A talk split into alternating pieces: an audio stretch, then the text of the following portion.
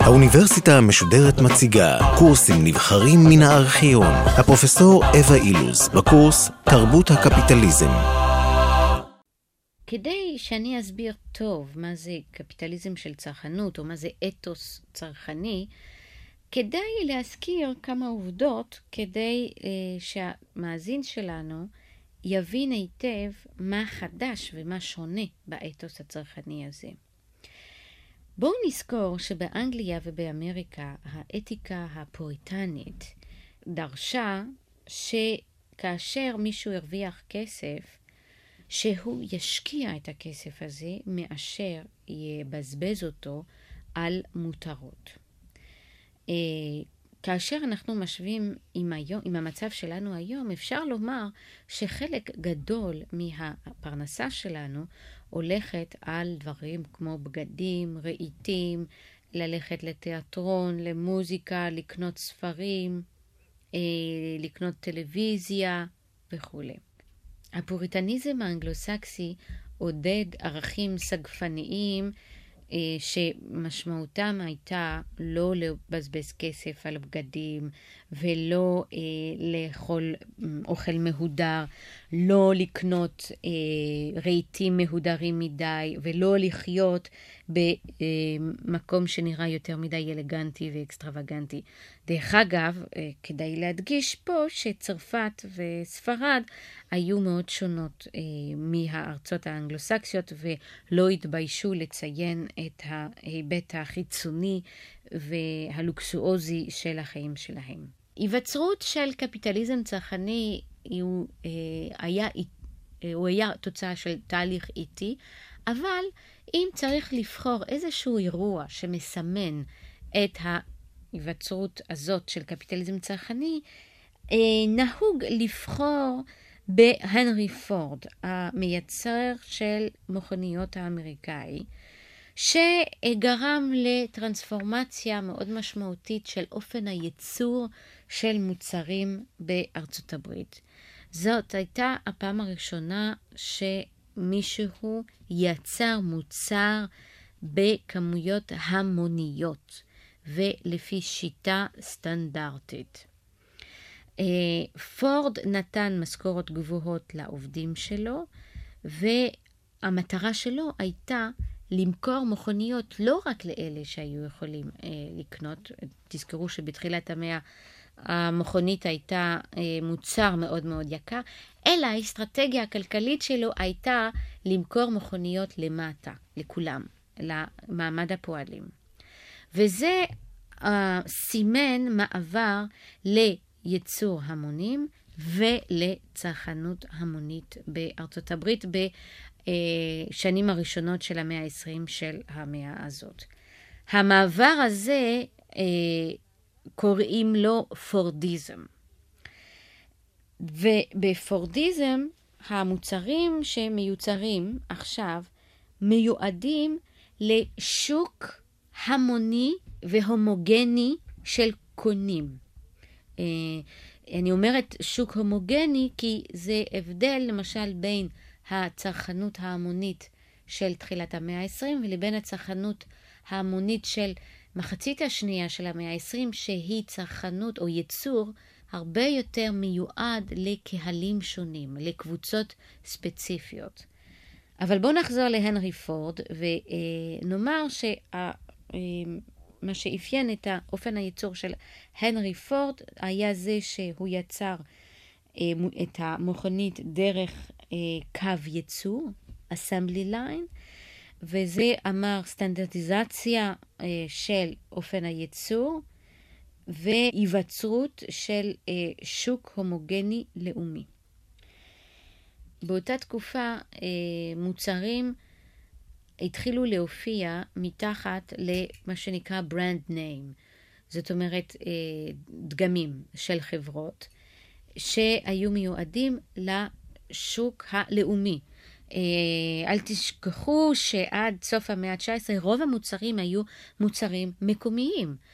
מה שקורה בתחילת המאה ה-20 זה שיש לנו מוצרים כמו מכוניות, או משקאות, או סיגריות, או, או סבונים, שמפו, בושם, או דגני בוקר, שעכשיו מקבלים שם, שם של החברה שלהם, ושכולם יכירו אותם.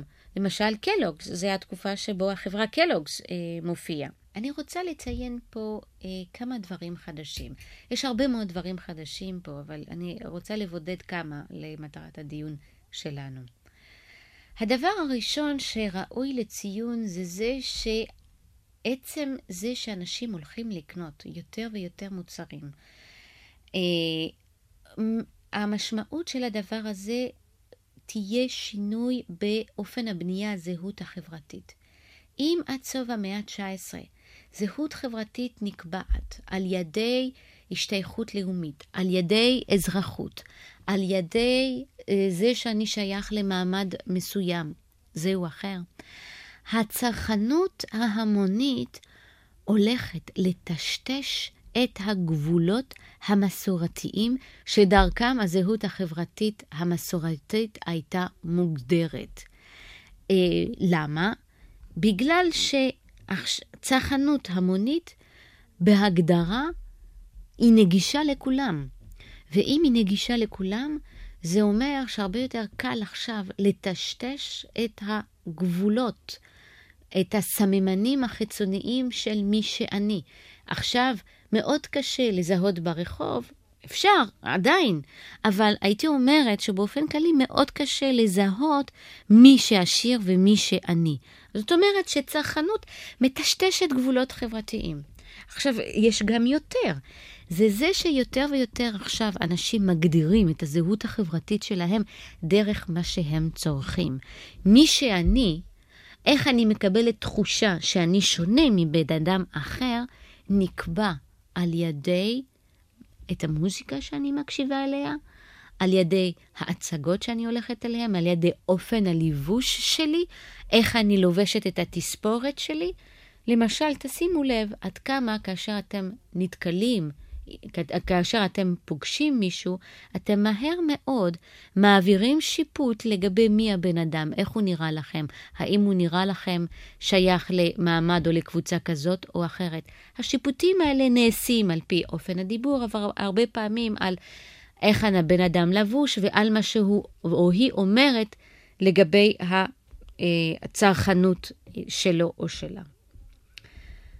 זה הדבר הראשון שרציתי לציין. הדבר השני שרציתי לציין ושמעניין אותנו, זה זה שחל או הולך לחול עוד מעט שינוי דרמטי בתרבות הקפיטליזם. תרבות הקפיטליזם, כמו שדיברתי עליה, במאה ה-19 הייתה תרבות קשה, תרבות של ריסון, של אה, שליטה ב...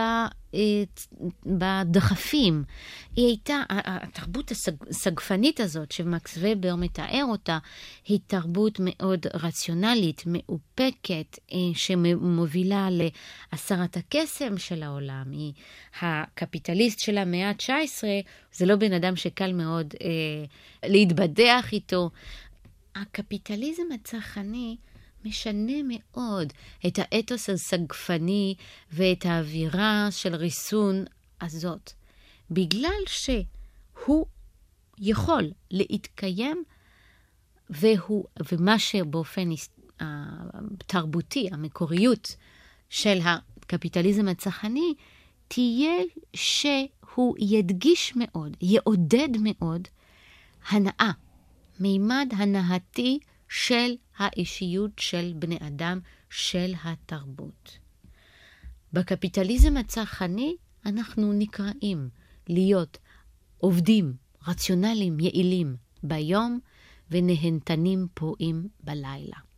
והדגש התרבותי הזה על הנאה, על החלקים הדווקא הפחות רציונליים, או לפחות למראית עין הפחות רציונליים של האישיות שלנו, הנהנתנים יותר, הפרועים יותר, המשוחררים יותר. מי שידגיש אותם, מי שיעודד אותם באופן היסטורי, זה יהיה הפרסומאים. ואני לא יכולה להדגיש מספיק פה את התפקיד התרבותי שהפרסומאים והפרסומת שיחקו בתרבות האמריקאית. אה, הם שיחקו תפקיד מאוד חשוב בהגדרה מחדש של האישיות, של האידיאלים אה, של אה, גברים ונשים, והם שיחקו תפקיד מאוד חשוב ביכולת שלהם למכור, להציף את הקונה, לשכנע את הקונה, שלא רק שהוא צריך את המוצר, הזה, את המוצר הזה, אלא גם שהוא רוצה אותו, שהחיים שלו יהיו יותר טובים עם זה.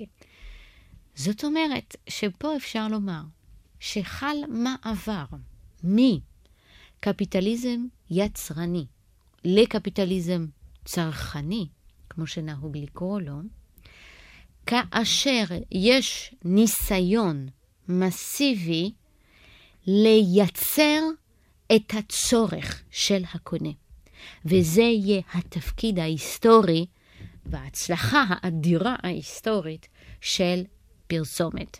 זה יהיה לייצר את הצרכים שיש לנו בבושם. למשל, מי מכם היום יכול לצאת בלי בושם או בלי דאודורנט על הגוף? מעט מאוד מאיתנו. מי מכם למשל יכול לא לקנות בגד חדש כל שנה ולשמור ולהסתובב עשר שנים עם אותם בגדים?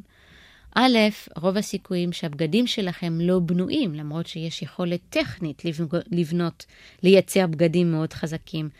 אה, רובנו לא יודעים איפה למצוא בגדים כאלה, ורובנו קונים בגדים בחנויות אה, אה, של בגדים מוכנים, דבר שאומר שאנחנו נאלצים להחליף בגדים, כי הבגדים, כמו רוב המוצרים היום, נבנים בצורה כזאת שצריך להחליף אותם. וב', לא הרבה מאיתנו מצליחים להישאר אטומים אה, לתביעה ולקריאה של האופנה. רובנו רוצים לקנות פריט כזה או אחר, שכמו שה, אה, כמו שאומרים, באופנה. מה זה אופנה? אם זה לא אחד המנועים החזקים ביותר של הקפיטליזם הצרכני, מכיוון שאופנה פירושו של דבר הקריאה והתביעה להחליף באופן תמידי את מה שיש לנו. כל זה כדי לומר שפרסומת הצליחה לשכנע אותנו לקנות הרבה מאוד דברים שעד אז לא היינו צריכים, ולא חשבנו שאנחנו צריכים, ולא ידענו שאנחנו צריכים, ובאופן מאוד פרדוקסלי, פרסומת הצליחה לעשות את זה בכך שהיא התעלמה לגמרי מהמימד הכלכלי של המוצרים האלה. להפך, לא רק שהיא התעלמה מהמימד הכלכלי של המוצרים, אלא היא עבדה מאוד קשה כדי לבנות עולם של דימויים מיתולוגיים, רומנטיים, רגשיים, מסביב למוצרים.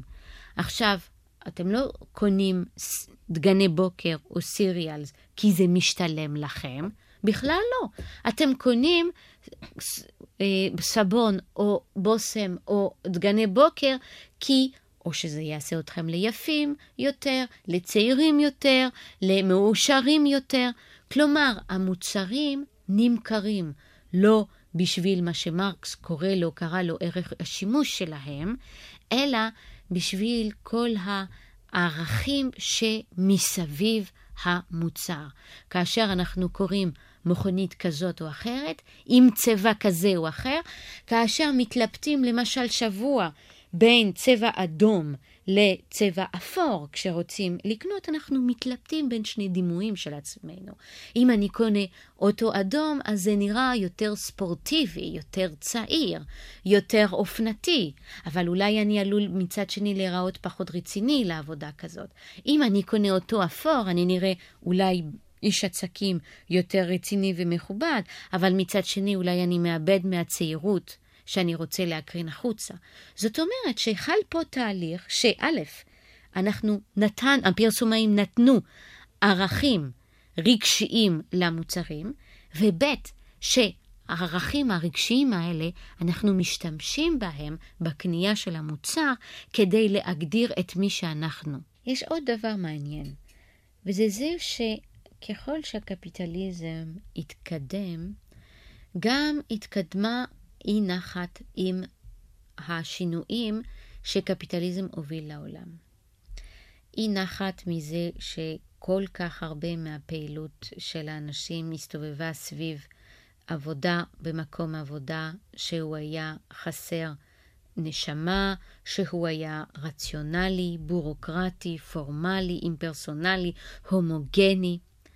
התקדמה אה, תחושה של אי נחת מכך שאנשים היו יותר אה, מבודדים, ואי נחת מזה שהם היו הרבה פחות שייכים לקהילות דתיות אה, וכולי. עכשיו, מה שמעניין זה זה שהפרסונמאים דווקא בנו והשתמשו וניצלו את האי-נחת הזאת שהייתה קיימת לגבי קפיטליזם עצמו. זאת אומרת, אם אנחנו עכשיו כמהים לטבע בגלל שקפיטליזם הרס את, את כל הנוף הטבעי, עכשיו פרסומאים הולכים להבטיח לנו, להחזיר אותנו לעולם של תמימות טבעית ראשונית, כאשר מציעים לנו למשל איזה package deal אה, עם חברת לופטהנזה. אנחנו לא רואים את המנוע של המטוס, אנחנו רואים את המטוס מגיע לאיזשהו אי פרוע ובודד, ואנחנו, ואנחנו אז רואים את עצמנו חוזרים לאיזשהו נוף טבעי אה, אה, מרהיב. שמאפשר לנו לגלות איזושהי אותנטיות של עצמנו שהלכה לאיבוד בעולם המורכב והמאוד תובעני של הקפיטליזם. אם קפיטליזם אומר שעכשיו אנחנו חיים בעולם של זרים, של אנשים שאנחנו לא יודעים מי הם, מי הזהות שלהם, קפיטליזם הצרכני שהפרסומאים מבטיחים לנו הוא עולם של יחסים בין אישיים, בלתי מתווכים, מיידיים, טובים, נהדרים, מאושרים. אני לא רוצה לומר פה, כמובן, שהפרסומאים לבד עשו את זה ודחפו את הרעיונות האלה. הרעיונות האלה מסתובבים בתרבות. כל מה שאני רוצה להגיד זה שההבניה התרבותית של קפיטליזם הצרכני הסתמכה באופן מסיבי על התפקיד הכלכלי והתרבותי של הפרסומאים, ומעניין להסתכל על מה שהפרסומאים עשו כדי לקבל מושג חד יותר של הערכים ושל האסטרטגיות של הקפיטליזם הצרכני. תורשי לי להוסיף כמה מילים לגבי זה. הזהות בעולם קפיטליסטי ומודרני היא זהות הרבה יותר מפוצלת. יש לנו הרבה יותר תפקידים שונים, ובנוסף לכך שיש לנו הרבה תפקידים שונים, הרבה מאיתנו לא חיים בקהילה, כך שהעבודה של ניהול העצמי היא עבודה הרבה יותר מורכבת ממה שהייתה בעולם פרה-קפיטליסטי. ולכן זה דבר שגרם להרבה מאוד סוציולוגים לומר שזהות הופכת להיות הרבה יותר בעייתית במאה ה-20. זה בגלל שקפיטליזם בין השאר הוביל להרס הקהילות ולפיצול של זהויות שונות של, אה, של היבטים שונים של הזהות שלנו. עכשיו, מה שהפרסומאים אה, הציעו, מציעים באופן בלתי פוסק בפרסומות שלהם, זה הם מבטיחים לנו עצמי אותנטי, קוהרנטי, טוטאלי, שיכפר על כל הבעיות וכל המורכבות והקושי שאנחנו חווים אותו בחיי היום-יום. ואי אפשר להבין את ההצלחה האדירה של הקפיטליזם אם לא נבין את התפקוד הפרדוקסלי הזה, הדיאלקטי, של קפיטליזם.